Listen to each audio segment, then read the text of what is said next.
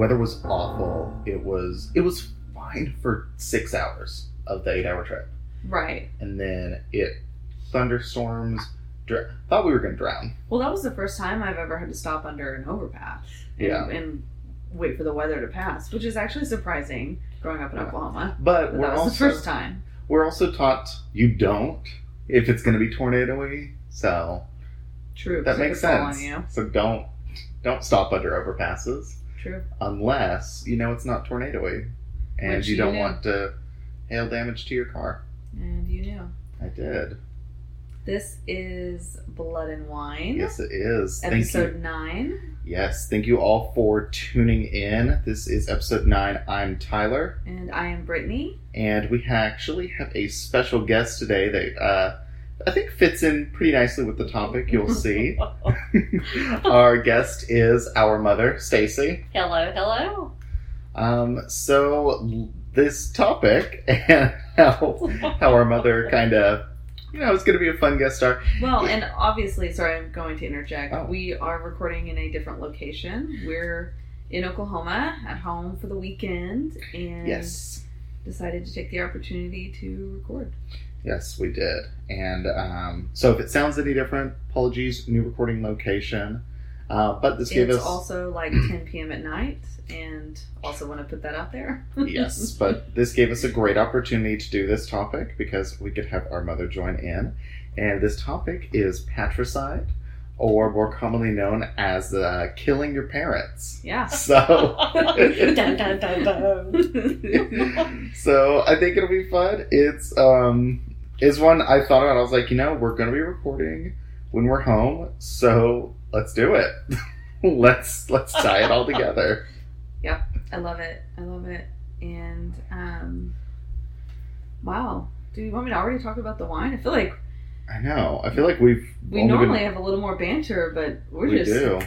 Um, getting oh, right through it. you know what? No, before we t- um hop into the wine. I wanted the wine, but okay. Okay, well, we'll get to it. um, I just want to I want to say how fun last week's episode was. It was really fun. Um, I hope I did. I know I did the um, JFK some justice, and And I know mine was, you know, a little, little bit more of a history lesson than a typical murder case. I mean I learned a lot though. Yeah, I no, didn't know about the IRA at all. no. Me re- researching it was, it was a lot. It was it was a lot of um, stuff I didn't know about. Kind of had to get into a little bit of like the political sphere of that side of the world. Like a lot of it actually, not a little. yeah, You got into it a lot. yeah.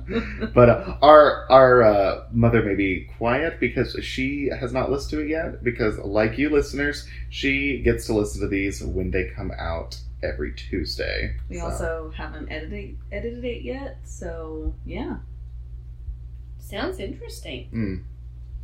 Oh, it's You Thought can cut that provoking. out. no, no, no, no, no, no. It. I thought you meant like we haven't edited this out that we're talking about right now. We're gonna edit it out. No, We'll I edited meant the that. episode. yeah. you just gave me the meanest look. I was no, because I was like, oh, okay, guess we'll cut everything I just said out. No, That's what I thought you were getting. No, I got it. I got it. well, I didn't. I, I No. clearly need this wine. But first, again, I think it was fun. It was our first special. It was, um, I don't know. I, I had a good time. I'd love to do that again. Do more, um, more episodes that are specials. That kind of I don't know when it when it makes sense to do them. Well, and I like that we did two separate wines. And that was kind of Mm, fun to yes. each get to pick a wine um, and each get to, I mean, pick a case. That was about to be stupid. Each Yeah. get to pick a wine. we we usually do do that. oh, yeah, it's true. You know, we've done it hundred percent of the time. So Yeah. Uh, another thing I want to mention before I jump into describing this wine, just a reminder that we are now on Patreon and we have posted a few murder mini episodes. And just a reminder, those are episodes that are especially for our Patreon supporters. And they are fun, they're different, they're shorter, but they're drunker yes, because we record them right after we finish uh, our weekly episode. So definitely, if you're interested in listening to those, check out our Patreon. We Yeah. have lots of different levels. We've, uh, I guess last time we mentioned Patreon, we hadn't described the levels. We don't have to go That's into them, but there are a few different levels, and for each of those, there's some fun things. Yeah, different perks uh, for each reward level. You know, starting from uh, just a dollar a month, going out from there. Everything. Um, I mean, everything helps. Yeah, everything I don't want to sound like a charity here. Just a dollar a day, the price of a coffee. You can make sure Brittany has a good chair to sit on when we edit. My butt hurts a lot, guys, from the freaking patio chair that I sit in for four to five hours while we edit an episode to make Yeah. sure it's perfect for you.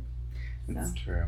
Now, um, also, what coffee are you getting that's a dollar? okay, uh, you know what? McDonald's, ninety nine cents. Well, that coffee's shit. So I mean, yeah. there's a yeah, reason hey. it's a dollar. Hey, hey, I'm sorry. No. You know what? D- don't say that because one, I would accept a Ronald McDonald sponsorship, so I am not going to throw them under the bus. McDonald's, you're great. you worked there for like a day, right? Uh, three. Three. yeah. Yeah, three days before I was like, I hate this. Can I quit? I already did. Hey, I don't know if I ever told you, but when I called to put in my, I guess, notice of my, hey, I'm not, coming, in. Um, my boss was like, "Oh, that's fine. We were gonna fire you anyway." No. Yeah, Seriously. yeah. Oh god. And I'm like, I don't think you were, but rude. But sure, sure. Oh, also, before you get into the wine, yeah, I'm just gonna keep interrupting. Oh man. Um, because we are neither at my house or Brittany's, we have another, a third wine opener this time. Oh, it's an electric one, so that's going to Fancy. sound interesting. Professional. That's Yeah. going to sound interesting. It will. It'll be.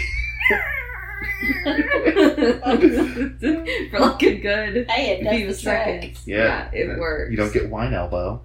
no, no, you don't. no more wine elbow.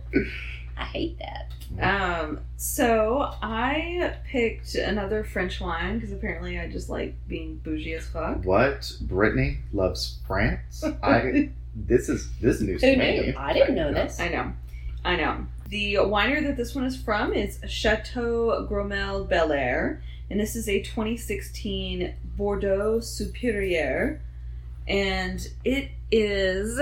I am kind of got my little cheat sheet in front of me. It's a 70 70 percent Merlot, thirty percent Cab, Hmm. uh, Cabernet Mm. Sauvignon, not not Cab Franc. I always when I talk about French wines, I need to like That's- distinguish between yeah. that. Um, so this 20 year old vineyard is composed of clay and limestone. Uh, Chateau Gromel is vinified using traditional methods, so normal ways of making wine. hmm This wine is aged for 12 months in French and American oak barrels. Um, and about a third of those are new barrels. The rest of them, the other two thirds, are being reused. So, it Did they gives like mix it all together after aging it and stuff? Probably yes. Okay, Yes. so- sorry. Because I there's started not a different third of the wine each. tastes different. It's- Yeah. exactly. So they're definitely going to mix those flavors. I wonder how you decide how many French barrels, how many trial and error, trial and error for sure. Oh, how to decide like to get the flavor you want a Mhm. third and a. Th- or maybe Like, when they were starting it, they were like, "Shit, we only have three new ones. The rest are used. We'll try it out. It's fine." We'll see what happens. We'll see what happens. So, Chateau Grom- Gromel Bel Air, the winery, was founded in 1855, so it's a pretty old winery. Yeah, Um, I guess not really that old when you think of how old wine is, but it's I old. guess, but it would be, you know, what, that'd be something interesting to look up, see what the oldest, current, like continually running winery is, because I bet grapes that are like the same, you know, like a child of the, I don't know how grape parentage works. Plant, but yeah, but, But like the, I wonder vine. strain. I don't know, but the same one from a, you know a thousand years ago. I bet would be really interesting. Like this is the closest grape to that because it's the child Yeah. of it. I feel like wine production did start in either France or Italy. I mean, it was Europe for sure. Obviously, it's older than America. Mm. Was it Europe or was it the Middle East? I feel like they had wine in Egypt and shit, but I don't know where they grow grapes. up. Yeah, Mm. I don't know if you can grow grapes in Egypt. I don't know. I don't know if the soil is. Although this is I mean, clay and limestone, so you Well, can. crap, you grow can grow it in. Oklahoma for the love of God. Yeah, That is true. that Red clay. different.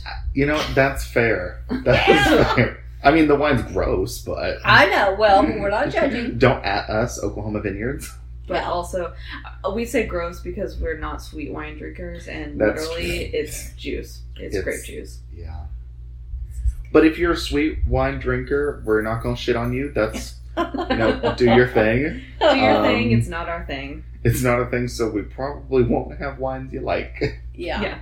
So this winery, it's on an estate that's surrounded by 27 acres of vineyards, and it's located in the um, Fronsac, F R O N S A C. It's in the Franzia section of the grocery store.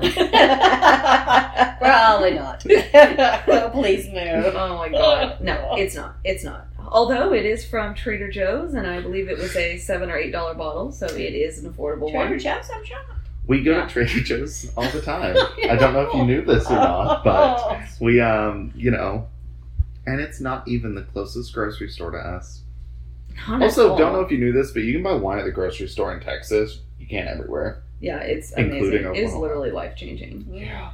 So this area is around the famous communities of Pomerol and Saint Emilion, and it is at a higher altitude. So the vineyards are composed of limestone, chalk, and clay, which all sound like very hard things to have in the soil. But it produces a particularly robust Merlot-based red wine.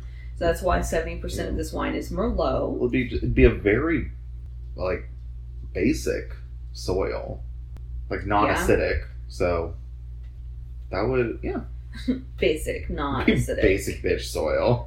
basic fish soil. Uh, Cabernet Sauvignon only thrives in a select area in the right bank of the Gironde River. I probably didn't say that right. Don't Gironde River. tell the Versace. Um, and a special parcel of the estate's vineyard is dedicated to the Cabernet Sauvignon grape. Hmm. So it helps provide added structure to this blend. So I'm really interested. Yeah, because uh, I'm not a huge fan of just a straight Merlot, so this will be interesting. Yeah, I'm not a big fan of a straight Merlot either. Although I was telling you the other day, there have been some Merlots I've had in the last year or so that I have been kind of surprised. at. Really? Yeah, they weren't. They weren't like light and berry and Right. it- Right. they had a little bit. They were More depth. deeper. Yes. Yeah. Yes. More depth to it. Lately, I love Merlots. I can't get enough of them. Merlots. Under your seat, everyone, there's a Merlot. That's basically what I heard. Mama said that they were deeper. yes. So, um, this wine, some of the tasting notes, it's a rich, exhilarating wine with a beautiful ruby red color. We'll see if that is true. What does exhilarating mean? Really, really great. I'm imagining it's like it like feels like you're pep- on a roller coaster. See, I was imagining like a York peppermint patty commercial where they like open their eyes and they're on a mountain. If that doesn't happen, if I don't open my eyes and I'm at a French vineyard with this wine, it's not exhilarating. Okay, well, I think if you want to feel that way, you're gonna need a bottle that's more than eight dollars. But I don't know. We haven't tried it yet. You're judging. So it has ripe red fruit flavors with hints of tobacco, earth, and a touch of oak, framed by mature round tannins. Mm. Uh, the food that it's great with artisanal cheeses, poultry, beef, and grilled lamb. So it would have gone well with our charcuterie board we had. Mhm. Oh my god, it would have been great. I will say, I don't think I've ever had lamb. We have it. Not even on a euro. Mm, no, that's okay. No, you're right. I have, but like, was it like lamb or like actually lamb? I never It know. was in Europe, it was lamb. Oh, okay. Mhm. Yeah. But okay. oh, wait, cute. I- says 2016 on the top of the cork. Oh, we know when it's from. Cute. I mean, it says it on the bottle too, but Okay. I'm still. gonna keep that cork. Yeah. It will go in my collection. this is my wine. Okay. All right, let's see what this sounds like.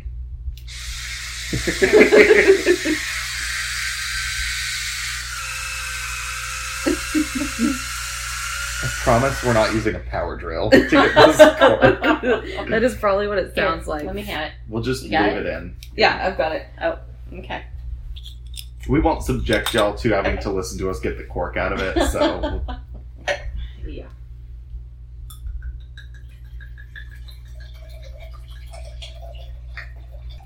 This makes mom so you nervous. spill that, I'll beat you to death. Oh oh, maybe we should have gotten three bottles for this episode. yeah. We'll we'll figure it out. Oh God, you're pouring the whole thing, so it's three of us. Well, Ah, yes. Oh. Okay, well. Ooh. That's a really nice Mm. color. Mm-hmm. We'll smell it. Mm-hmm. Oh yeah. Oh. Smell the tobacco? It doesn't have a super strong scent. No. Mm-mm. Their glass is pretty full. I'm carefully swashing that. Mm-hmm. Look at them legs. All right. Cheers. Cheers. Hmm. Oh. I definitely taste the oakiness. That's Yeah. in that. It's medium for sure, not heavy. no, it's definitely smoother. It's definitely not a cab. Definitely not a cab. Needs to breathe some more. Mine needs to breathe. Yep. but it, it's good. It's Yeah. It's not as full bodied as I'm used to though, because it's not a cab. I drink cab almost I- exclusively. yeah, I almost got a Zin, but I kept looking at Seven Deadly, which is one of my favorite Zins, and I almost got it, but we try to get wines that we haven't had before. I always get a wine I haven't had before. Brittany last time didn't. So No, I didn't. saying. I didn't. The rosé that I got for the Fourth of July was one I've had before, but it was really good. Mhm. All right. So don't judge me. I like really what I like. That's yeah, that's fine. Okay. So, are you going to give us any information on this topic? So, m- pretty much, it's I mean, it's a fairly straightforward topic. It's killing your parents. I know, but like, So, how did you decide on this topic? I'm curious. So- Um, it's actually one of the topics we had talked about before during a brainstorming session. it's true. Because we had also mentioned, you know, doing sibling murders um, if Mhm. we were ever able to get Sydney um, in, as a guest speaker on the podcast. Which Sydney, we do still want you to do that if We you're do. interested. I'm just oh, I guess this is us asking her. We haven't brought it up yet. We haven't, but it'd be a great opportunity to test uh, Skype recording. It would be. Just saying. Mm-hmm. Um, but and I thought since we're coming up here, since we're going to be recording at Mama's house, and you know, why not do kind of a parent themed one? I mean, it, and it really fucked up one to research. Like again, I think we mentioned this in every episode. All of our topics are fucked up. This one though was a lot. yeah. Is Um, this stopping cannibalism? Oh, I don't. Eh, Yeah. Because I'm thinking no, but I'm just saying. In a different way. Yes. in a different way. Because again, cannibalism is usually, well, usually in the two cases we chose, mine was a stranger and yours was like an acquaintance. Yeah. So It's true. Well, how about you tell us about your case? okay, mine is the case of Roberto Martinez Marinero, um, and I actually the sources I used for this one were the Omaha World Herald, which was like ninety percent of my sources were Mm. news articles from the Omaha World Herald. Mm. I also used Reuters, Daily Mail, and People Magazine. Oh, interesting. Yeah, it it was You always find the most interesting sources. yeah, yeah, but it's this one was very interesting because the the article in People was a lot of information, a lot of really good information, and yet this case isn't, I guess, well known enough to have its own Wikipedia page. And in doing the research, it's almost that broad overview is well known, but really getting into the details and stuff, I had to do a lot of digging. So it was interesting. But okay, so start the story with Jesus Marinero, um, who was also known to friends and family as Ismenia. Um, and she had been through so much in her life. Mhm. Like, I'm going to go into a little bit of it, but it's fucking insane. I mean, she's kind of the perfect example of a loving mother and the American dream as a whole. Mhm. So she was one of nine children and the mother of seven. Wow, that's a big family. yeah, I seven kids is a lot. Nine, nine kids too many. Uh, Seven isn't though. no, no, seven's perfect. No, no, I think more than two is a lot. I plan on having two, but anyway. Um, her family had said that she longed for a better life for her family in the United States after she left El Salvador in 1999. Uh, when she left El Salvador, only her son Roberto followed her. So it was the two of them. I remember, she- One out of seven. Yeah, mother of Mhm. seven, uh, one of nine children, but it was just her and her son Roberto who came from El Salvador to the U.S. So she settled in Omaha in. Good thing they did this in the nineties. Hmm. So I'm curious, was he the baby? Sorry. Was he the baby? Was he the oldest? He, um, I couldn't really find a lot of information on that the side of the family that still lives in El Salvador. Uh, but judging just by ages and stuff, I think he was on the older side. Mm. if not the oldest, one of the older siblings. Did you? Sorry if you already said this. Did you say how old he was when she? Uh, nine, ten, something like that. Yeah. Um, so she settled in Omaha in 2003 after hearing about jobs in the meatpacking plants, and over the years she gave birth to two more sons, uh, Josue and Angel. Um, but in the Wait, was this eight and nine? uh, Or yeah, was this six and seven? Oh my It's god. eight and nine, I think. I believe so. Um, so in the last few weeks of her life, she struggled. Um, I mean, her her life had been hard up to this point in many ways, but the last few weeks were hard, I Mhm. guess to say the least. Yeah. Um, I mean, she struggled as her house was broken into, set on fire, and she was living Oh with her God. sister Oh, um, at the time. They're in Omaha. They're in Omaha. Okay. So, towards the end of April 2015, she asked her friend Teresa Rivera Avelar to look after her children if anything bad happened to her. So, things were happening, and she was thinking that people were out to get her. And oh my gosh. after looking over, I'm kind of thinking rightfully so. Um, so the friend declined to go into details, but said trouble for the Marinero family started earlier this year, so earlier 2015. Right. Um, her home caught fire on April 22nd, and she was convinced that someone set it on fire Mm. purposefully. Oh no. Um, so, fire investigators had been investigating the incident as arson, but at the time of the report I read, which was in mid May, uh, they hadn't identified any suspects. Uh, and the fire wound up engulfing the basement and first floor, causing over $45,000 in damage. I'm assuming she wasn't home. Thankfully, like like I don't believe anyone was hurt in the Okay. fire, uh, but it basically made their home unlivable. So that's Mm. why she had to move in with her Right, sister. with her Oh, sister. okay. Gotcha. Gotcha. oh my gosh. And at this time, she has, you know, her two little ones Mhm. and um, her eldest son, Roberto. So Yeah. it's, you know, all having to move into sister's home. Yeah.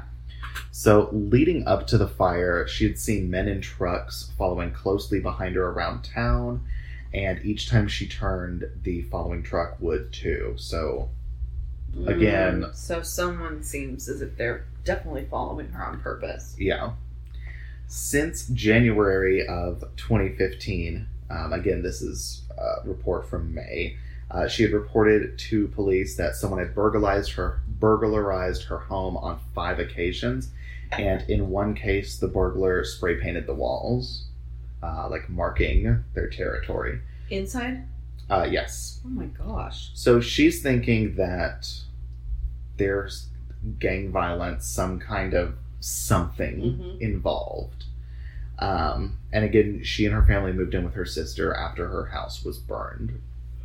So, Gus Peterson, who was the sister's next door neighbor, uh, said the house had been broken into several times after they moved in. So, the sister's house been broken Oh. into. Yeesh. Um, and so much so that they installed a security system. Mm-hmm. The sister and uh, And her husband. Or Uh, her. Oh, sorry. No, Gus wasn't her husband. My bad. no, Gus was the neighbor. Yep. Um, but because of all of this that's going on, that she's feeling unsafe. She, you know, she has her little ones. She has her family here. Mhm. Um, her relatives encouraged her to move out of the state. Um, but she feared that her son Roberto might be involved in the trouble and might be part of the reason why this is happening. How old is he now? He's 25 now. 25. Okay, so Um, so she said no because she couldn't leave him here because she thinks he's getting involved in some gangs in trouble that she's like, yes, this shit's happening to me. This is, I'm terrified, but I need to make sure I'm here to protect him. And but she didn't feel like she could take him, load him up, and say, "Come on, kids." mm-mm. You know. uh, he at the time was living with a girlfriend, and I believe they had two kids of their own. oh. So Okay. So it would have well, been and like he's, taking them too. and Yeah. he's twenty five. He's not twelve. So Yeah. True. he's an adult. You can't just say we're, We're packing up and leaving. yeah, Yeah. I can't He's say, like, all yeah, right, Roberto, sorry, come on, we're going to Minneapolis. Yeah, not happening. So she wanted to be there to uh, both keep an eye on him, make sure, he was okay. Sure. Yeah. You Yep. do that for your kids, regardless Mhm. of the age. They're still your kid. It's true. Well, yes. Um, But yeah. maybe he. She well, should've remember the topic of this episode. She maybe Yes, Um, I left. Yes. So her friend told People magazine that Ismenia thought that in some ways she would be able to protect him. I mean, hmm yeah. so now we get to May 5th of 2015 when 25-year-old Roberto Martinez Marinero was in his apartment that he shared with his girlfriend. Uh, he was there with his mother and they broke into an argument about money um, as they had many times in the weeks prior. Um, it was a fairly fairly common argument. It didn't Yeah. really go into specifics what about, but I mean, everyone argues about money. I feel like most arguments involve money in some way. Yeah. Uh, but this time it was different um, because Roberto stabbed his mother Oh. using a six inch blade and then beat her with an aluminum baseball bat. Oh my god. Whoa, whoa. The stabbing wasn't enough. You had to bring in the bat? Uh, yep. So, Oh my god. yeah. At this time, his two brothers, four year old four year old Josue and eleven month old Angel, went missing. So the following day, on May 6th, a neighbor who lives in the area of Lauritzen Gardens and his wife were taking a walk when they discovered a woman's body at around 7 p.m. Oh, Police were called and it Mm. was discovered to be Ismenia. yeah. So, again, at this time, both of the Other younger children are are missing. missing. Oh my god. Um, and I believe, if not now, very soon after this, um, an Amber Alert went out for them. So, this is really random, but if she's still living with her sister, did her sister not report her missing? It was the day after. I was gonna say it's so soon that Um, so it could have been, you know, her sister thought, oh, maybe she's staying after or staying the night at Oh, Roberto's Roberto's. apartment Mhm. or something. Yeah, okay, that Um, makes sense. So that day, um, 11 month old Angel Ramirez Mariano was found bruised but safe in a trash container in a nearby apartment complex. He um, threw his brother in the trash? He threw his 11 month old br- baby brother in the trash um, in, in an apartment complex that was nearby. Oh my god, um, so was the baby not- in there? Like, when was the kid discovered? The kid was discovered the May 6th. so he could have been in there for hours. Yeah. Um, but he was apparently, you know, the neighbor had been walking, you know, walking around and he heard like rustling and crying from the trash can. He's like, "What the hell?" Looked in child, hmm oh my and god. but he was again bruised but safe, healthy, fine. Yeah. So he's doing Thank well. God. Um, Josue has still not had still not been found at this point. Right. Oh, The four year old. So, on Monday, May 11th, 2015, five days after his little brother was found left alive in the dumpster, a Nebraska boat crew found a little boy's lifeless body along the banks of a river. oh God. Um, Josue was tangled in tree limbs at the edge of the Elkhorn River um, when the Waterloo Fire Rescue Team had spotted him. At this point, I mean, there were thousands of search and rescue people combing Omaha trying to find him. Oh, Yeah. sure. And Omaha's not that big. Omaha's not. I mean, it's I think it's like three hundred thousand people or something. It's, but it's not huge. But Yeah. the city turned out Oh to look for it because God. again at this point they're thinking you know oh my gosh this stuff maybe you know this is gang violence maybe Right. they've they were kidnapped Mhm. and stuff you know people have no idea what's going on Mm.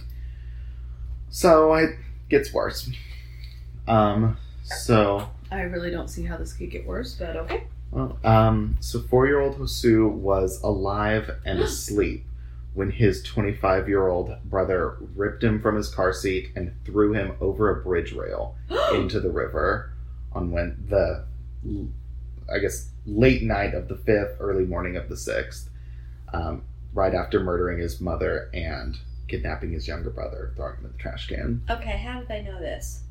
Um, yeah. Let's, They know this because Roberto walked into the police department a few days after the killing while Josue was still missing and confessed to the crimes and told them where like that he threw him. him in the river Oh my and God. that they did they're still they they were still looking for him Yeah. when he's like you're not going to find him he's in the river um yeah so And I'm I'm assuming he was deceased. he was dead Mhm.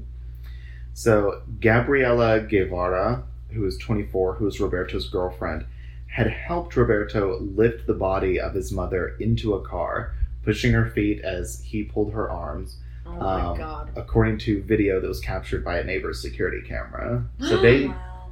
have video of this. Like they, yeah. Oh my god. um, she, of course, denied any involvement, um, but then assisted. Isn't that you on this? Uh, They're like, this Taping? is uh, we see you. She's like, "Mm, no, not I me." wasn't involved. I- of course. Yeah.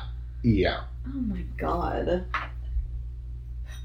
I feel like a almost in today's world, you have to just assume that a camera has caught you. mhm. Oh, I mean, absolutely. Because everyone has security cameras. Anytime, obviously, you're in a place of business or around buildings of business, Mhm.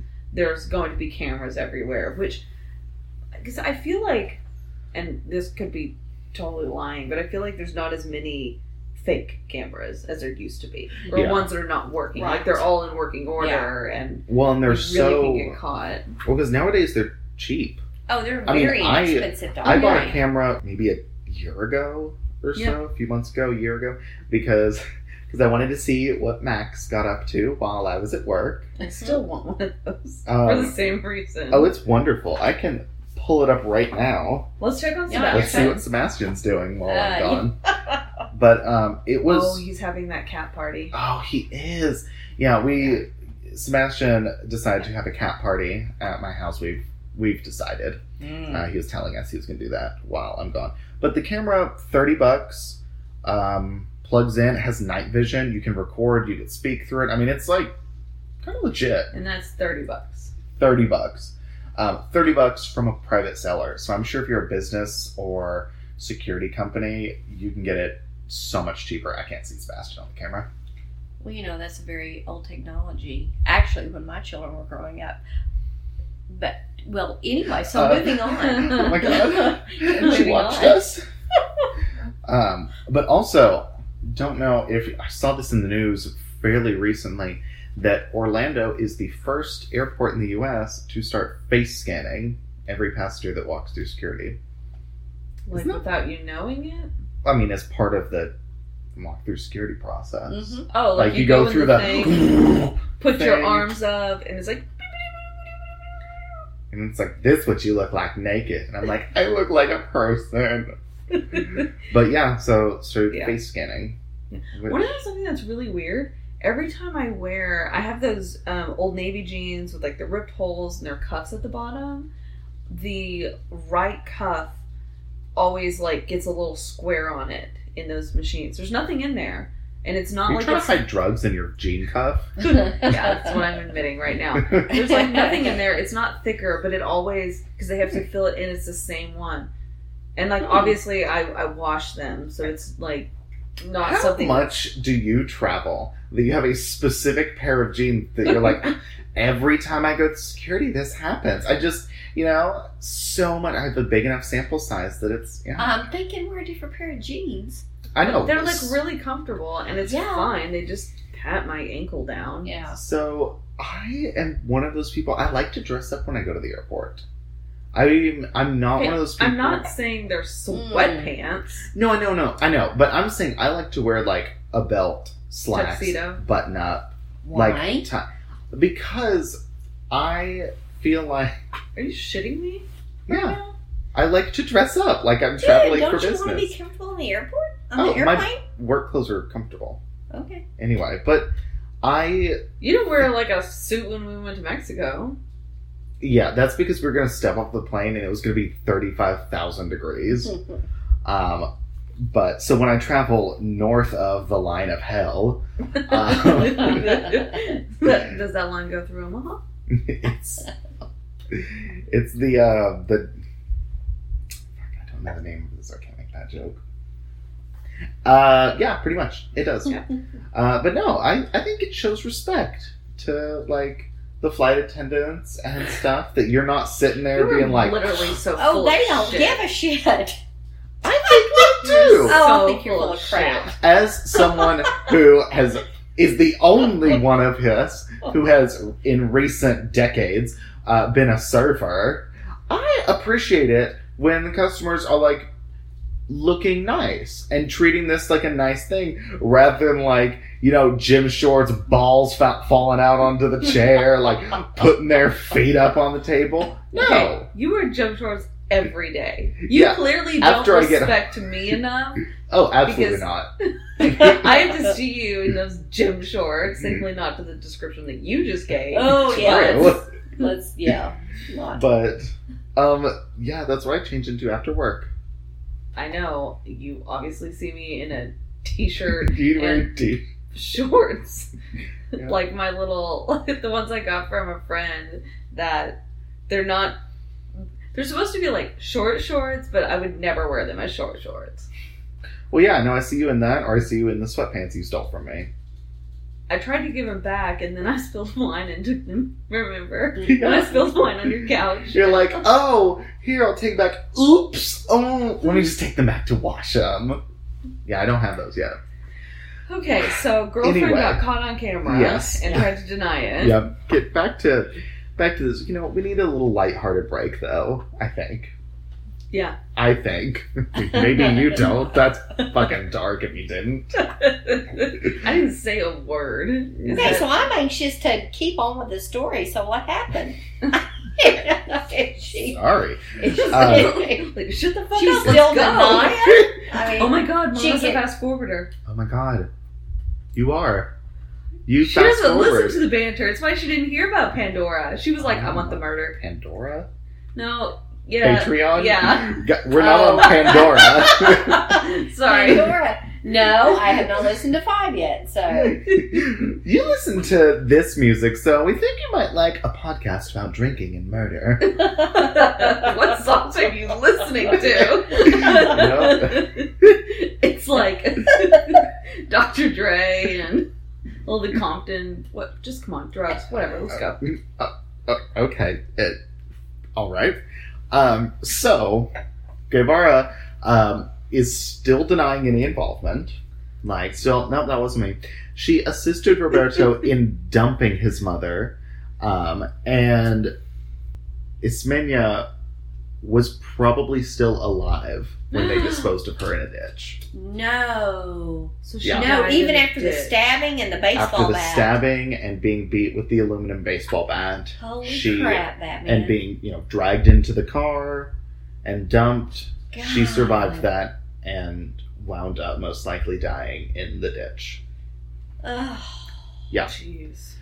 So again, Roberto confessed to everything. Yeah. He he just walked into the police department and was like, "I need to confess this." Uh, a few days after, of course, Yo, Like, not- my mama. not you know uh, Mhm. what? I offed my mama. Yeah, basically. Yeah. Oh yeah, killed my mom. Threw my you know not even a year old baby brother in the trash. Threw my four year old off a bridge. You know what you do. Oh, Basically. God.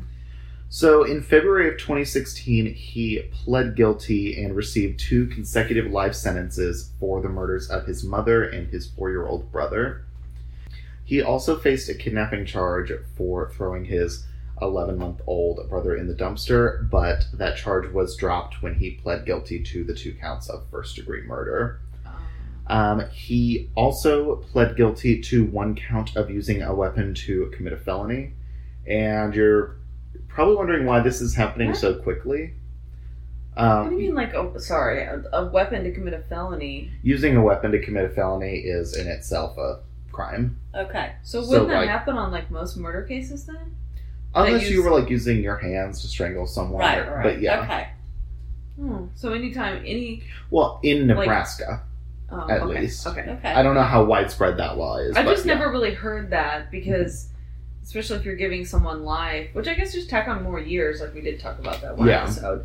Um, okay. But um, this this all happening um, in February when he's pleading guilty and everything. Uh, the May, the murders happened the prior May uh, because this was um, a plea deal. And um, Wait. So He pleaded. His plea deal was life. Was it to not get the death penalty? Yep. yeah. Okay. So, okay. Oh yeah. Well, I Yeah. Because it's first degree. yeah, and it's Right. two counts, Yeah. one of whom is a child. I'm honestly very surprised they offered the plea deal. So I am too. and and maybe you're going to get here, but I'm thinking uh, drugs or gang. Well, they, the family was yeah, still don't know why he did this. um, well, the family was convinced that it was, you know, m- there's more to the story. Gangs are involved. Like there has to be more. Uh, Roberto said it was just him. That it He was just got nothing mad. else. That he just got mad in this argument over money, um, and killed her. I don't believe that. I I think he was protecting his uh, his girlfriend, but I also don't know because he then murdered her in the house with her there. So why, if you're trying to protect her, why would you do that then? So I don't really know. Uh, I would say that the, there had to have been some passion involved. You know, you get Yeah. pissed, something's going on. Maybe, maybe. Obviously, you said that there had been struggles before Mhm. about the money issue. Uh, he's wanting money. Mama's saying sorry, sorry, hmm and he's like, "I got bullshit, Yeah, bullshit with a. So, pretty much. Like Jesus. Um, Um, Yeah, I'm surprised they offered the plea deal because in exchange Mm. for the life sentences, they didn't pursue the death penalty. right. Well, and is it like life without the possibility of parole, or do you not know? Um, I believe so. God. Yeah. So we're paying for him to live. That's nice. I mean, That's it would have been more expensive to put him to death. Yep. Wow. But Yeah. still, he gets to live. Yeah. You know? I mean, yes, he's in prison, but he gets three squares. He's walking around. Uh, Yeah. But if you kill someone because they killed someone, how does that make you better than them? Yeah. You know, And then in this case, like Yes, better, yes. like the not I'm better than them. That's not what. well, I it's meant. the Just- old eye for an eye. right, Yeah. right. Yeah. But once you get into, because the idea of the death penalty is that it serves as like a deterrent, so people Mhm. won't kill But because clearly it they're work. oh the risk of I'll be put to death, and it doesn't work because it's been shown to not be a deterrent. When you get into the idea of retribution, that's not really something like you can't argue against someone's retribution. Like if that's if if someone's idea of we should have the death penalty Right. as retribution for the murders, that's like well, it you know yeah, yeah, it's hard to argue. um, but I don't know. I because I also think about all of the people who have been put to death who were innocent, who are later found to be innocent. I wrote I wrote a paper on this, so I have opinions. Oh, okay. Um, that was your like capstone, that was my capstone. no Just kidding. still want, I still want to read that sometime. I need to find I it. always forget that your degree is in criminology. Yep, but um, yep, sociology with a focus of criminology. But um, I wrote my paper on um, the reasons why the death penalty doesn't work, and I spent a good portion of it um, focusing on states that execute criminals Mhm. who are later found to be innocent. So, um, which there's not a lot of data because the places that put the resources and the money and time into this, once a prisoner is executed, are usually going to shift their resources to other people on death row they can save and they can Mhm. exonerate. Uh, but just in the past, I believe 30 years or so, um, at least 27 people in uh, I believe in Florida. It might have been in the U.S. as a whole. I think it's probably U.S. as a whole. Yeah, probably Um, as a whole. Were found to be innocent, And they had already been and they had already been executed. So at that point, do we say, well, you know, the state of Florida executed this person who is innocent. They put them to death for no reason. You know, do you take the the government of Florida to court? And it's a death penalty state. You, Mhm. you know, where does it go? Do you. Well, do you you know is the the governor who Well, signed off on the execution Right, right, right. responsible for that innocent death? You know, should they be put on death row too? Well, And if you're you know in in criminal justice, you cannot all what you can't be hundred percent sure. Well, that's what, yeah, that actually, I'm going to tee off of that because I feel like it's very difficult to prove someone guilty because of just all the lawyers, all the, like, their entire job is to get the person off, whether or not mm-hmm. they're guilty or not. Because I feel like there are a lot of defense lawyers who go into a case knowing that that person's guilty, but they've got to find the avenue Yeah, to That's get them the job. best deal. It's their Right. job. But also when if it's not something that this person is confessing or that there are reliable witnesses and we know that witness DNA. testimony is um, not as reliable DNA like it's but it's hard to prove to really really prove and be a hundred percent sure someone did something well, and and- it's kind of like one more thing. Oh. It's kind of like in our justice system, you are proven guilty or not guilty. Not guilty or innocent. It's guilty or not guilty. And being not guilty means there was reasonable doubt. Right. That, you know, because there are so many cases when we see and feel OJ, the person was not guilty, but clearly he was guilty, but he, he got off anyway Yeah. because for some reason that jury found reasonable doubt. Obviously, that was a very biased comment, but Yeah. Right. yeah. um, but that's what I'm just saying. It's it's it's not an easy thing to prove that someone did it, which is why the, the whole system exists, and it's a difficult one. Well, and it's one of those things you hear all the time about, you know, this prisoner was released after 30 years in prison because he was found innocent. And as much as the psychological effects and the economic effects and the, the damage you did this person, you can't go back for putting them in prison 30 years. You Yeah. cannot go back from executing someone. Yeah. True. So that's those those are like my biggest things against it. But yeah, this you- he is currently in uh, prison for Do this. you know because I honestly have no idea how many states there are that are still death penalty states. Like what what the distribution is uh, around the country. It's mostly southern states. Um, just People believe in the death penalty. yeah, who Yeah, which Um, I mean, and and, that's what I thought it Mhm. was. I believe it is something around half. Okay, Are that- still death I was thinking it was probably 50-50. But there are quite a few states that are death penalty states that don't practice it. Um, But yeah, Washington is technically a death penalty state. It's Uh-huh. on the laws, but I don't think they've executed someone in like 20 or 30 years. Like they don't. It is legal there, but it is not something that is ever it's used. practice. Like Mm. Gary Ridgway from episode one. yeah, that's what I was gonna example. say. I, I Mhm. thought we talked about this a little bit. Mhm. Yeah, like because he murdered you know, up to 100 people, Yeah. you know, but didn't receive the death penalty because Washington could but doesn't, kind of thing. Yeah. But So let me just tell you, this is something that this podcast interests me when I listen to. I want to go research. It's Mhm. like I wish I had my phone right now and I could be, you know, how many death penalty? Hello Siri. How many death penalty? Yeah. oh, it's it's insane how much. She wouldn't understand. I know. Listen to me. I I found 35 restaurants in the area for death penalty. I know. I don't want to eat there, It's like, oh my god, what are they serving? no, but it's it's actually funny how much. That's how one of the ones that Issei Sagawa did a review for. Oh fuck! oh, that's fucked up. That's dark.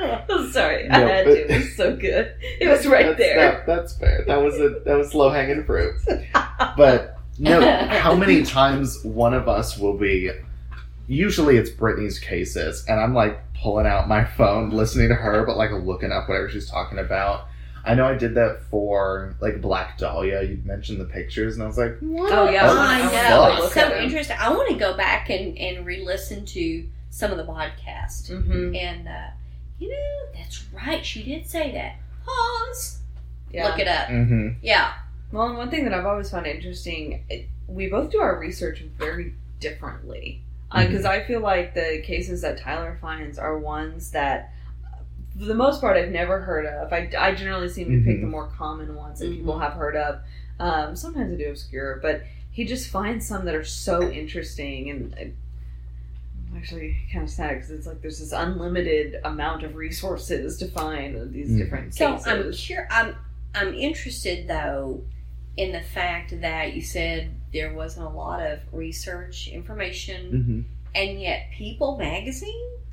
Yeah. Yeah, that That's- still blows my mind because that's that's, what high high confused profile me. stuff. Yeah. From what I found, it wasn't um, like the magazine you pick up on the shelf. It was their website that ran Oh. the stories because Okay. they, Hmm. um, I guess, had someone. You know, they, their journalists found these stories in Omaha and were like, "Fuck, people need to read this. Mm-hmm. People, TM, need to read this." um, Yeah. and so they posted stories Yeah. um, and linked to that but i couldn't really find it, it it took me a long time to find um, the money as the as the reason for the fight Mhm. that was difficult um, but even that and then most of the articles that i used were uh, news articles from both during it so you know this woman's body was found there's amber alert out Hmm. um, and news articles over the trial but as far as really finding a lot of background there was a couple interviews with family members and there was a couple little tidbits inside some of the articles but not a lot of background wow. N- to me the most frustrating thing about this case is the lack of motive like it's you fought about money but No. why Well, that's why I was when I was asking like, why did he do it? And he's just like, oh, I just I was mad. Mm-hmm. yeah and it's, it's Which is why I really do think there's some he's he's hiding something, protecting someone Like 'Cause- someone's threatening him behind the scenes, which is why I think gang activity. Mhm. Yeah, well, I, I saw message boards that I read of people talking about it, and a lot of people think that, you know, he uh, tried to kill his brothers because they saw this, or because, or all of this Hmm. happened because um, the mom and brothers were witnesses to his gang activity, and that was involved, but it's just a lot of speculation. Like no one's Mm. really sure. There's not a lot of evidence, or Yeah. there's not a lot of. Okay, so in it. so here's my question. So he's in prison. Mhm. She just got off. She didn't. Um, from what I found, she was pending trial for her involvement. Um, Mm. Which, because this was like 2016 when he was convicted. So, yeah, and yeah. it he was He convicted could- because of a plea waiting. deal. So oh, that's why it went quickly. Yep. yeah, like had it not, his trial probably would have been like this year or Yeah. something because And it takes forever But he the w- he was in prison the whole time. He was never uh, allowed to be released on bond or bail, Yeah. um, or I guess jail, because he, yeah, Yeah. But yeah, so there we go. There's. Do you see what I mean? And it's not as fucked up and Cannibal, but it is in a different way. I mean, they're all fucked up. Yeah. Yeah, No, this isn't true. cannibal though. This is just. I Okay. I mean, fine. it's, no, I mean, I don't know. I hate that it's the parent and sibling and sibling and Yeah. a baby. yeah. Oh. Yeah. Did the baby? Did it, I mean, I guess she probably didn't find it. It makes He me wonder, like, where he went. Oh, he went to live with, uh, I think, mom's sister. Okay, that was gonna like she my guess. she took him uh took him over took him in Yeah. and Golly. Yeah Jeez. Yep. Well, um, I'm thinking it's now my turn. But Fair. first, wine. yes bottle two Which I'm not going to use the electric opener this time. It's just really loud. And I feel like we're going to have to cut out half of the, like, it didn't sound like that, but whatever. but basically So I'm just going to use a regular bottle opener. Yeah. So, i will say having a while i love that we have our beautiful wonderful guest star um having a third person to drink the wine not as fun makes it uh, go by real fast. yeah all right All right. cheers Bottle two. so which mm, patricidal murder did you pick Uh, only the best. I figured. I think I know which one you picked. yes. So I am doing the case of the Menendez brothers. Yeah. Who killed their parents, Jose and Kitty Menendez. So uh, these two boys were living in Beverly Hills. They were born into a life of wealth and privilege and They were Oh, the- must be nice. they were the only sons of Hollywood executive Jose Menendez and his wife Kitty. Uh, these brothers, Eric and Lyle, claimed that on the night of August 20th, 1989, they returned home from the movies to find their mom and dad assassinated in their Beverly Hills home. I aspire to one day be so like wealthy or influential that if I were to be murdered, it's an assassination. Yeah, no, seriously though, Goals. goals, goals. I would like goals. to, if I'm going to be killed by someone, I would like to be assassinated. Mhm. Well, uh, okay. Well, I hope you can reach that level of fame, but I hope it the uh, assassination part never happens. Oh, same. That would be nice. So the two of them supposedly get home from the movies. They walk into the house, and both of their parents are dead in the living room. Mm. So Lyle calls 911 and he's screaming on the phone, Someone killed my parents, someone killed my parents. So the someone that he was blaming, you know, will eventually learn um, that, you know, this is all fake. After seven years, all the facts were uncovered and their admission of guilt was ultimately confirmed, and it solidified this case as America's most notorious patricidal murder. Damn. So, very, very well known. Um, initially, the brothers were blaming the mob, but the, the gruesome overkill, The mob. yeah, I mean, th- their dad was this, you know, really Yeah. wealthy Hollywood executive. Yeah. It being the mob is not completely out of the question. no, it's absolutely I- not. Okay, fair. Okay, okay. It's not, but also it's kind of like, oh, it was, you know, the mob did it. Yeah. Mhm. It's like the easy excuse. But because of the gruesome overkill of the case, it was clearly um, a crime fueled by emotion and it- not the handiwork of the mafia. Mafia Yeah. would be a simple, like, done. This was a little bit more than that. Do you know this from experience? Movies. Movies. Okay. all from the movies. Um, investigators investigators counted over a dozen gunshot wounds between both of the victims, including one that was in the back of Mr. Menendez's head. Menendez's. That's kind of hard to say. It was in the back of his head, which essentially decapitated him.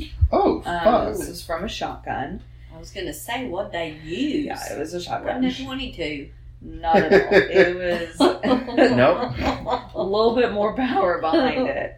Um, Mrs. Menendez was shot on the left left cheek, which literally blasted away her eye, nose, and and uh, that the whole half of her Mm. face. Jesus. So, one thing that happened in this case is the police actually broke protocol at the crime scene and compromised the investigation pretty early on. Oh. Lyle and Eric performed their act of grief so convincingly that the first responders thought that it was unnecessary to test their hands and clothing for gunshot residue. Seriously. Yeah. So Oh my god. instead, they allowed the young men to just be emotional, console one another. Uh, they said it seemed like genuine shows of despair, but it, it completely compromised the Yeah. Wow. investigation, like immediately, right at the beginning. Um, neighbors even recalled that Eric, who was the younger of the two brothers, was curled up in the fetal position on the front lawn of the family home during, uh, you know, when the first responders were there. And early reports described the crime scene inside as as a gangland style killing, um, meaning you know both victims had been shot in the kneecaps for an additional tons touch of credibility. Oh! So again, like the kids are trying to get away with this whole mafia thing, Mhm. and they went so far to the extent to where they shot him in the kneecaps. Fuck, okay. Um, the you know Lyle and Eric were both questioned the night of the murders, but police did not take the time to sit down with them for a formal interview until it had been two months. Two months? Yeah. Yep. So, a little bit of background on the family. Um, Jose Menendez was a self made millionaire, and he had incredibly high expectations of his sons. Hmm. He was born in Cuba and immigrated to the United States when he was just 16 and married Kitty when he was 19 Oh, wow. yeah, he spent his time working his way up as a dishwasher at the Ritzy 21 Club in Manhattan while he finished an accounting degree at Queens College. He rose through the leadership position, positions in companies like RCA, where he helped sign uh, big names like Duran Duran, Hmm. before becoming the executive vice president at an independent film company, Carolco Pictures. Mm-hmm. He then moved his family from the East Coast to the West Coast into a $5 million mansion God. Wow. that had once been inhabited by Elton John. Oh. So Oh. clearly, he went from dishwasher to a $5 million mansion. Very Yeah. smart man. Yes, yes. Sounds like he's extremely business savvy. Yeah. Yes. Um, it was this American fairy tale lifestyle that Lyle, in particular, um, championed, admired.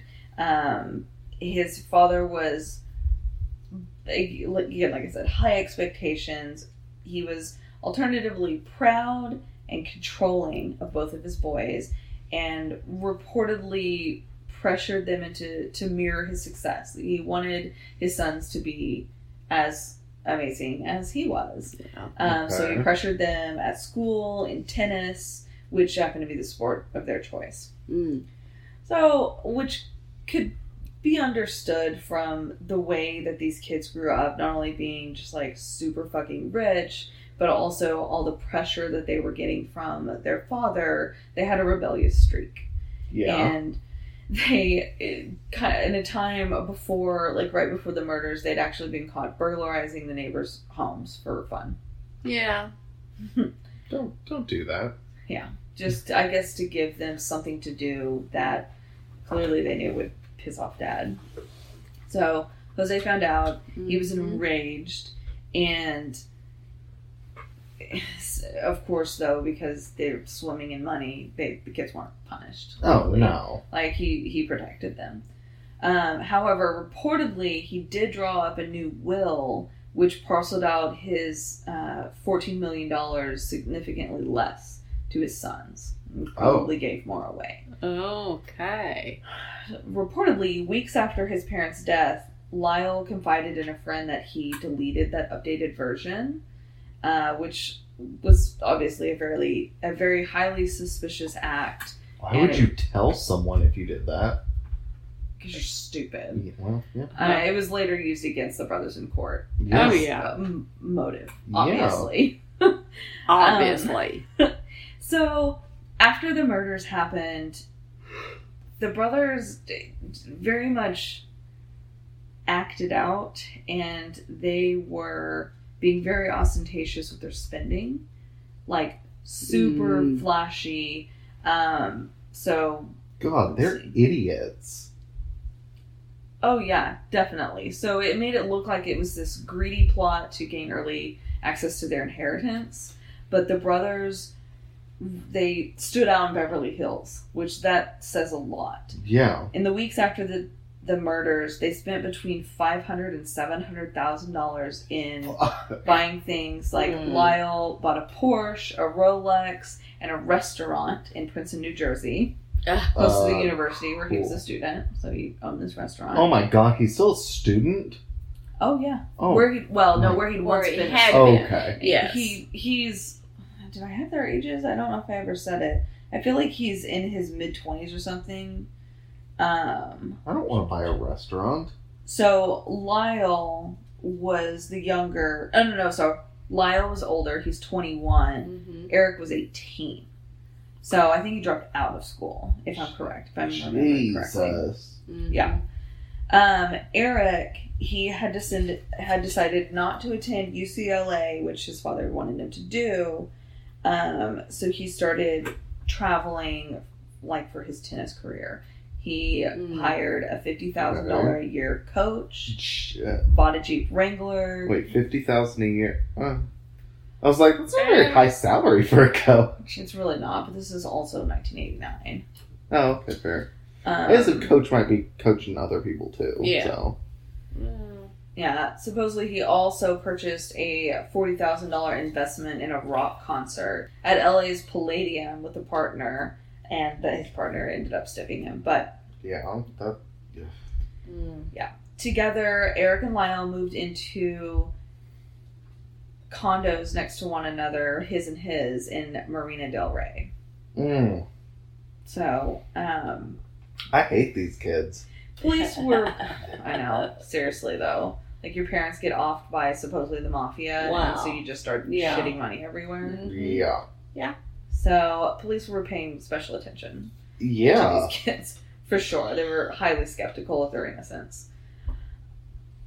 Apparently, um, Eric, the younger of the two, had really been wrestling with the emotional burden of his crime. And he ended up confiding first to one of his friends that he knew his brother had done it. Because he's 18. Can't keep his mouth shut. Mm, yeah. But in late October of 1989, he met with his Beverly Hills psychologist, Jerome Oziel, O Z I E L. And he'd been seeing this uh, psychologist since the burglary burglary incidents. And that was when he admitted his involvement in the murders.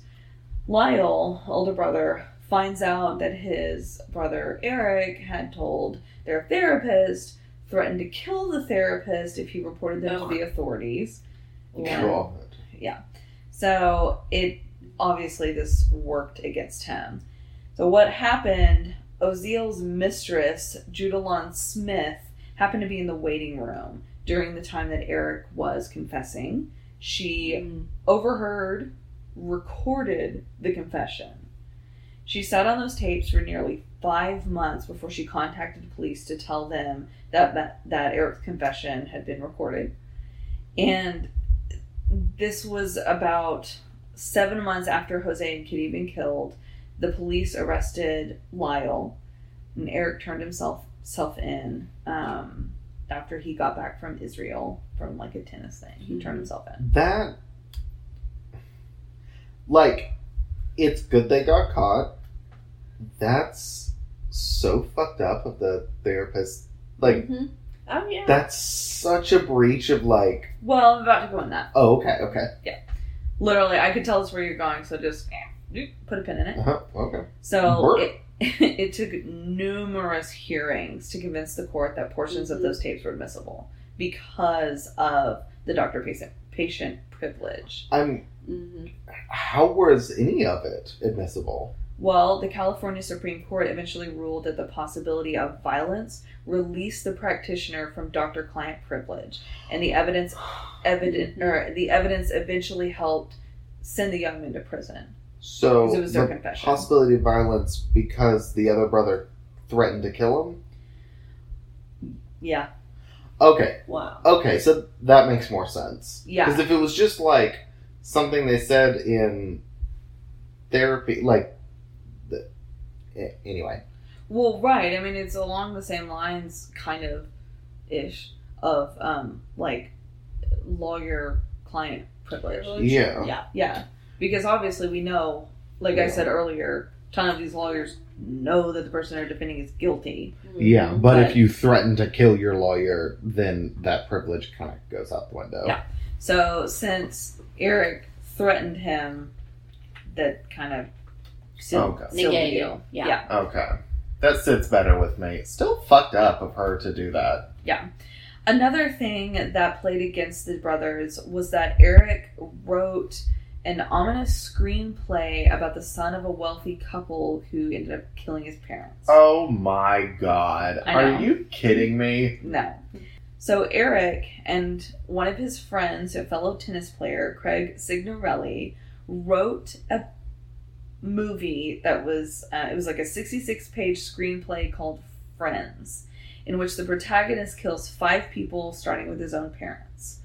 There was even an, a rumor that there was a more vivid and detailed manuscript Mhm. one that pretty much lined up exactly with the way that the killing happened but the existence of that has never been confirmed but this the screenplay that they did find had a lot of similarities between how the parents were Mhm. actually killed so like these these kids are stupid These kids are idiots. um we were never this stupid, right? Uh, no. well we didn't like you know No. We didn't murder, but I'm just saying, like, no, but regardless had of you, you could have planned it out better. Right? I mean, Okay. Listen. You raised us better than yes, that. I did. By golly. we wouldn't be going out buying Porsches and Rolexes and his and hers condos. We'd be Or buying his and his. And we'd his be and buying a used Honda Accord, a franchise of a McDonald's, not a whole restaurant, and then his and his townhomes. Yeah. So, one of the things that made this case so widely known was that the defense team introduced one of the most highly publicized cases of battered child syndrome. So, it started to come out that Eric and Lyle had been sexually abused by their father, and especially Eric, for um, just a long, long time. Um, Apparently, they were punched, belt whipped, Mm. and molested when the son started like it started when Lyle was seven and when Eric was six.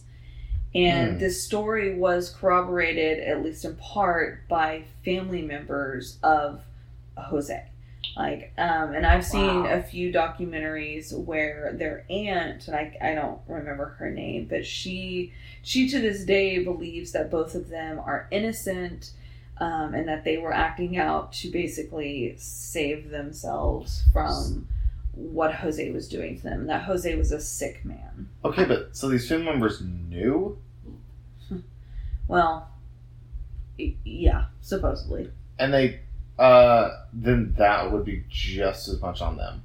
Well, I know. So, also about people knowing, um, allegedly, Kitty had known about this for 12 years. She knew that Jose was molesting their sons. And Lyle Mhm. also accused her as well of incestuous molestation, which extended into his teen years. Fuck. However, none of these accusations were formally substantiated, and according to Deputy District Attorney Pamela uh, Bozanich, yeah, sorry, I don't know. Pamela, Boysenberry?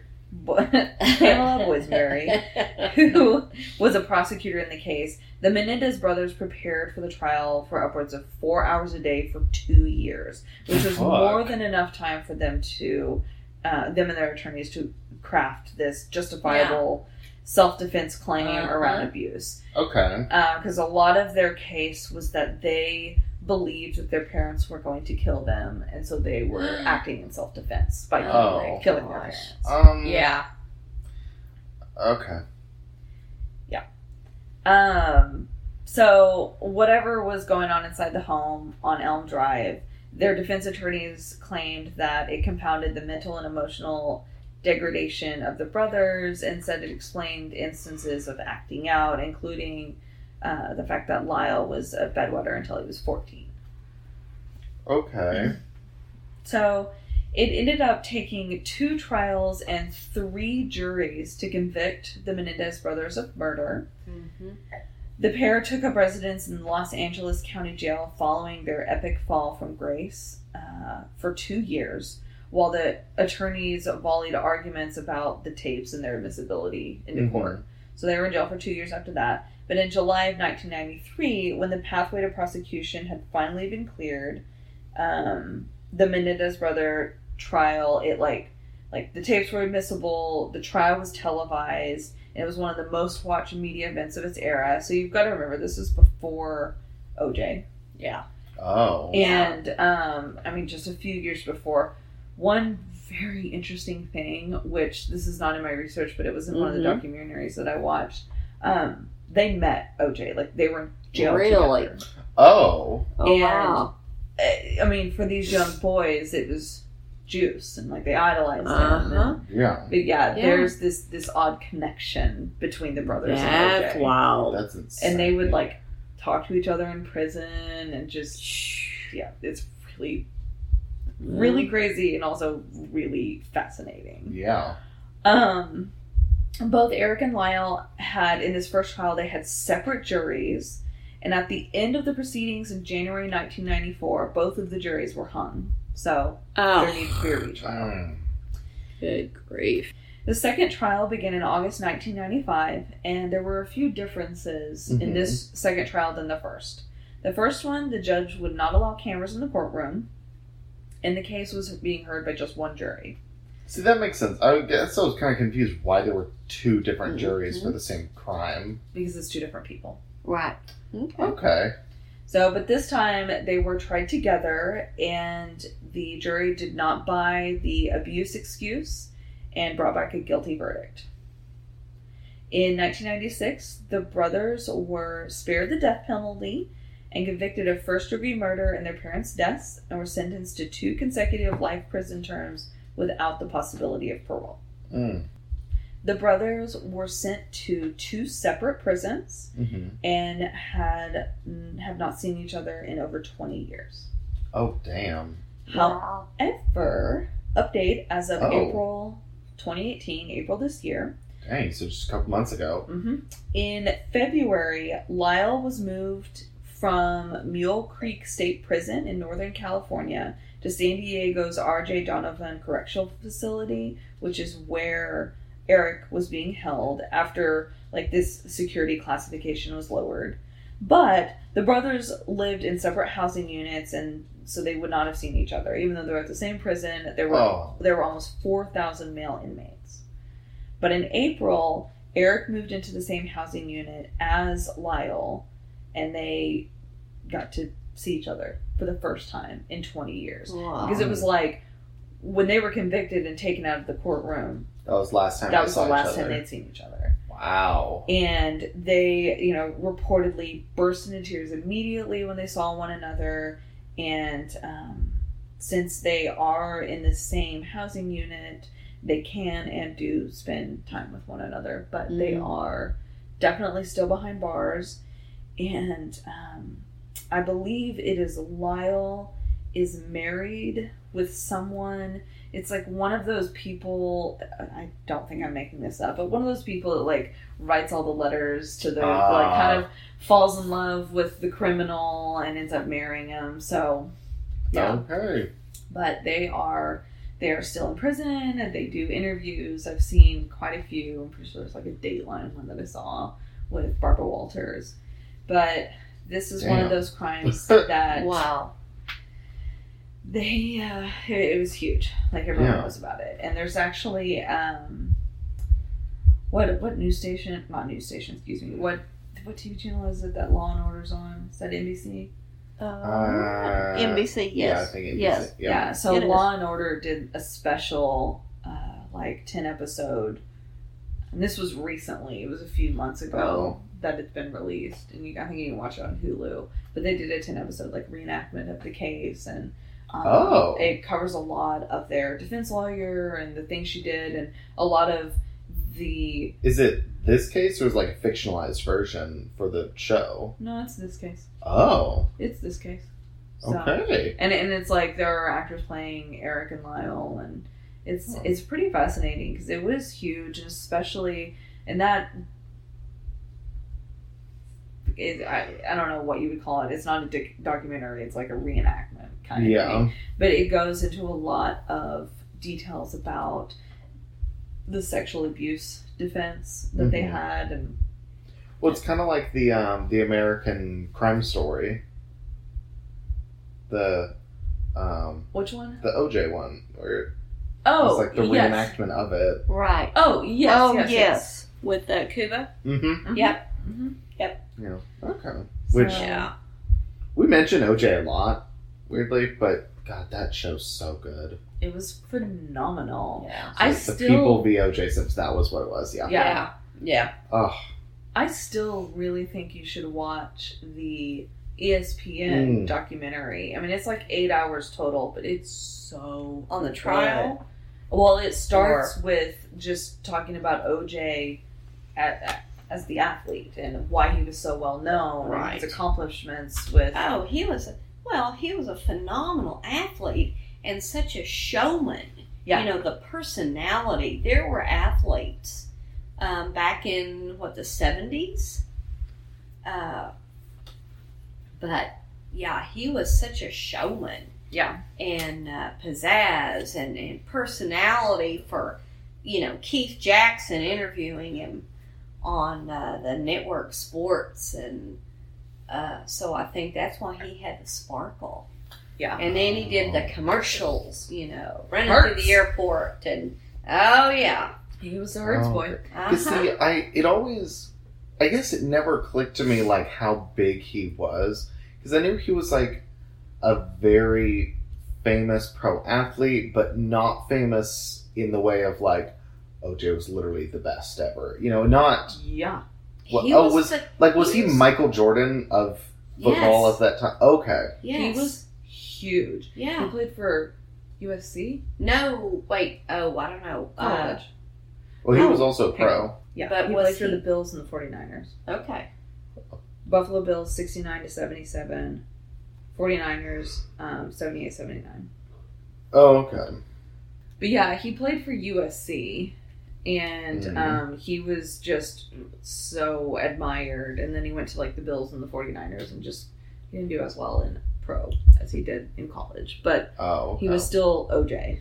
Um, but anyway, so the ESPN goes it goes into like it talks about his college career, his NFL Mhm. career, and then the freaking murder. And then it goes into talking about um, just who he was like later in life and the whole like Vegas thing. Mm. And he went, he was like weird. He was doing like in between time, like after the case and he was free or whatever, I remember there was one part he's like living in Miami, making like music videos, rapping with all these strippers and What prostitutes, and he's just like really fucked up. And uh, anyway, then when he went to Vegas to supposedly steal back some of his like autographed things that had been stolen Right. from him, and then he gets caught. And I will say, I love the judge. It's just like I'm going to give you the absolute max sentence because we're going to get you in prison because Yeah. that's what you deserve. But you know, he's free now. I don't know where he is. I haven't looked it up, but Well, he's not in jail. gosh, that was hmm. because I was alive when all that happened, but I don't remember any of it. Like I was young, so young that I was not aware of it at all. Oh no. and I, I don't even think as I grew up. like two. well, I know, but I don't think even as I grew up, it was a thing people like still talked about. Like you know, when mm-hmm. I was ten, like it wasn't a thing people talked about. Yeah. Like I, pro- I probably learned about it. I don't know when I was like a young teenager through jokes on TV or so- something like that. Right, right. Um, well, the other thing the ESPN uh, documentary goes into was all the like the the race riots and whatnot with Yeah. um, Rodney King and Mhm. all after all of that happened, and it was a lot of it. Just, it was the most out of all the things I've seen with OJ. It was the most inclusive documentary that talked about the mm-hmm. entire like longevity Yeah. of who he was, like what was going on, why the trial happened the way it did, and how it turned into a race thing. It had nothing to do with the murders. Like Nicole and Ron were like literally nothing in that case, See, I which think- drives me crazy. Yeah, that's what Yeah, makes that's me sad. so mad about the whole thing is that the case immediately is and even it's the OJ case. It's not the Nicole Brown. And, I know. Ron Goldman. Yeah, Yeah, it's focusing not on the victims, yeah. so it's giving him notoriety, which, um, It's just it's yeah because well, it's so and unfortunately, that's what happens in a lot of the cases. yeah. It's about the perpetrator. It's Mhm. not the victim, No. No, and we, and that's that's how that case is remembered, and he and that person, he or she, is glorified, Mm-hmm. yeah. and that's that's wrong. That's sad. See, that's one of the things I really do have a big issue with televising Media. these court things because no, not nec- not the Not media, media. necessarily, but like I don't know the televising of these court cases and the making a celebrity out of Yes, I agree. out of these killers and stuff Mhm. like Uh, that It's true. Yeah. Yeah. because it's i don't know i think it's i think it's amazing when you will watch cnn or watch a news program and they will devote it to the victims or stuff but i don't know so much of it is devoted to like this is the killer who was the killer what were they doing Why they and it's like I understand the interest. I mean, I Mhm. totally get it. We're literally doing a podcast about this, Right. Right. but I don't know. There's just I, I think there's a difference between following it, following the case, and following the criminal. Right. Right. Well, at least with the OJ case, he was found guilty in civil court. Yeah. Um, Yeah. However, I don't think he was ever able to actually pay off what he owed to the families. No, because there's Well, which is part of, sorry, I was going to say, which is part of why I think the Goldman family owned the rights to his book. And Mhm. you've seen the cover, how, because the book's called, like, If I Did It. And basically it says, I did it, and if is, like, tiny. yeah, And it's it's his book, and the Goldman family owns that. And I think they get money, and it's part of how they're getting what they well, because there's some law on the books that's specific to um, like repaying or like restitution in civil cases and I cannot remember what exactly falls under it, but I think it's like. I, I think there's some that's like specifically earning through sports or something like that is not counted. And I'm like, are you fucking kidding me? Because it's for s- for some reason the way the law is written, technically, OJ's earnings he doesn't have to. You know, he is not part of what's owed. And I No, it's okay. Just get, us? get whatever you need. Sorry. What are you writing down? I was gonna write down a note. Do you want chocolate? Oh. Can we edit this out? Yes, no, we're totally leaving it. we'll leave it in the like twenty second You might put confused a pause. I will go get Um, chocolate well, because we have red wine. I'm in my chocolate window. okay. Okay. Okay. Okay. Anyways, um, should we? No, please continue to open it. What do you have for us? yes. Is that chocolate I see to go with our wine? You know, you have the murders, you have the wine, uh, but you have a special guest. This is So, true. And the special guest brings us special well, chocolate. and the, you know, it's like Does the that. special guest fill my glass because it's empty and sad? I can do that. I can do that. Why, thank you. You're welcome. So, like part of the recap, part of the finalizing of all of this. Uh, Ooh, I just got a really great idea. Okay, well, please don't What? interrupt Mama. I'm I want to know where this is going. no, Yeah. I was just gonna say, you know, like the the finalizing of a good meal, the finalizing of a good conversation, uh, a good get together, is a little bit of dessert, hmm a little chocolate, go with our red wine. Okay. Yeah. So wait, what So- time is this? Oh god, that's dark. Yeah, well, of course it's dark. Hello, we have red wine. What are you thinking? So yeah. So, And then Okay, it's, that's it's black. yeah. So, I mean, it's like dark. no, it's dark actually not the dark color. dark. No, and it's Dove, so it's it doesn't. 130%. Yeah, it doesn't tell me. I mean, my money is on. It's not even seventy percent. No, I'm gonna guess sixty. uh, yeah, but it's good and good for you. Yeah. Yes, it is. It builds strong bones. That's my I just want one little square. one Same. square. Well, to, to start out with. Oh, yeah. The crap. We get two squares Okay. Um. because that's how it needs to break. Okay. There we go. Thank you. So, my thought was that, you know, in our post mortem, we're generally fighting with one another. We actually have a third party who We listened to both of our cases and can be Mhm. unbiased and can decide who won. Well, So- she does love both of us equally because we are her children. I do. Yeah, that doesn't mean she can't pick a winner. I'm just saying, Because- well, I'm her only son. So, let's go to our post mortem. yes. We'll let you do your highlight first. So mine was the murder of Ismenia Marinero. Um, was murdered by her son.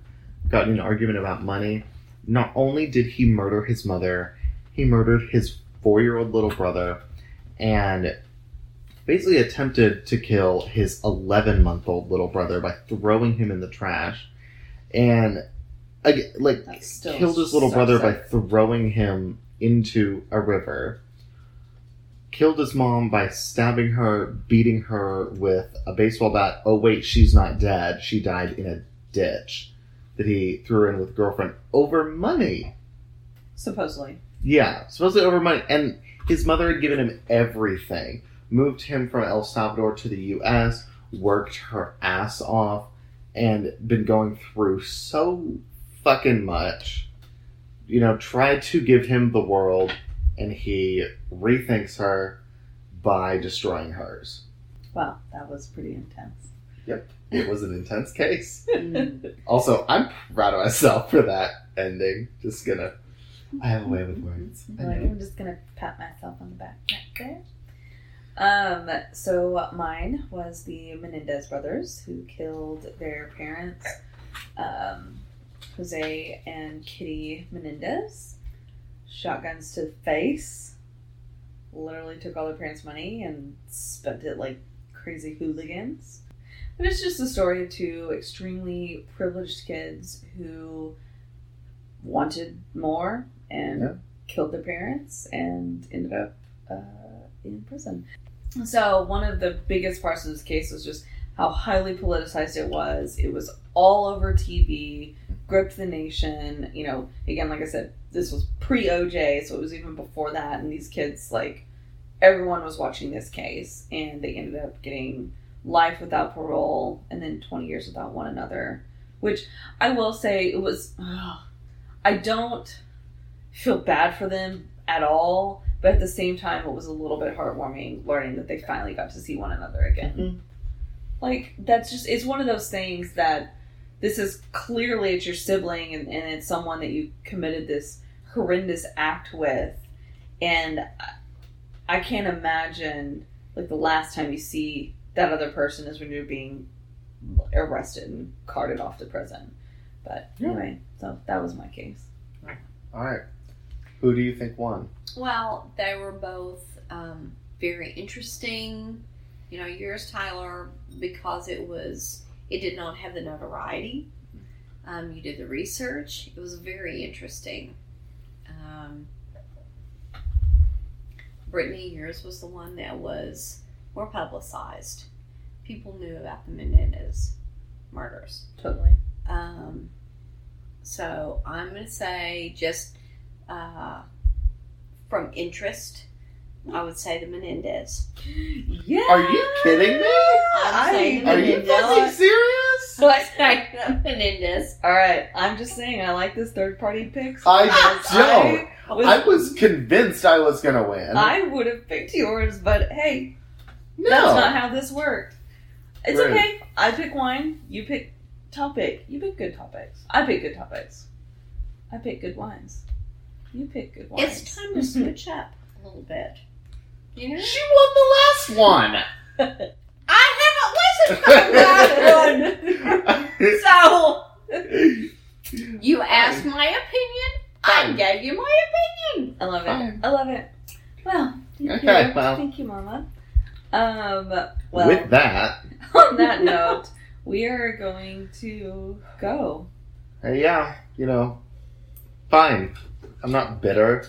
Anyway, but thank you all for listening. Um, this this was a This, was, fun. Yeah, I I I, enjoyed liked this. I liked Thank having you. a guest, of course. Thank you very much for allowing me to be a guest. Yeah. Oh, I thought this I was. I Enjoyed want it. to. I want to do this more often. Me too. Having a person, I feel like. yeah, we need to get friends first, but yeah, Yes. What are friends? I don't know. I think I've lost all of them between work and this podcast. oh god, what do you mean lost them? I'd never had them in the first place. um, but no, I definitely think it would be fun to um, have other guest people. I think I feel like the conversation it it created um, just different avenues that I don't think we would have gone down well, with Sydney, just our conversation. Sydney, when you are our guest speaker, uh, I get to win. Just let you know. You know, put that in the air. No, she gets to decide. Okay. Well, she Yeah. should decide in my case, whatever it is. Um, anyway, but thank you all so much. Um, remember, please check out our Patreon. We do post murder minis, which we are about, About to, to record. record. so if you want to hear um, some more, a little more raw, more murders, um, us being real drunk, uh, you should uh, check out our Patreon. Uh, look at donating, and you can have full access to all of our murder minis. and other things. And Well, Oh, where yes, do we I'll- check out your Patreon? Patreon.com. Yeah, patreon.com, search Okay. Blood and Wine, Mhm. and we, you know, Spell Yes. it, please. Oh, Patreon. Oh, Patreon. Patreon. I was like, B- blood. oh, oh, No, make it easy. Uh, P A T R E O N. O N. There you I was about to add another A. P A T R E O N. Patreon.com, your one stop shop for all of your favorite podcasts, YouTube videos, and all of your favorite fan sites. I don't know. All right. Well, That was that what I note, If anyone liked that and wants to sponsor us, I don't know, let us know. Totally though. Sponsors. Hey yo. All right. Anyways, this is Blood and Wine signing off. XOXO. All right. Bye. Bye.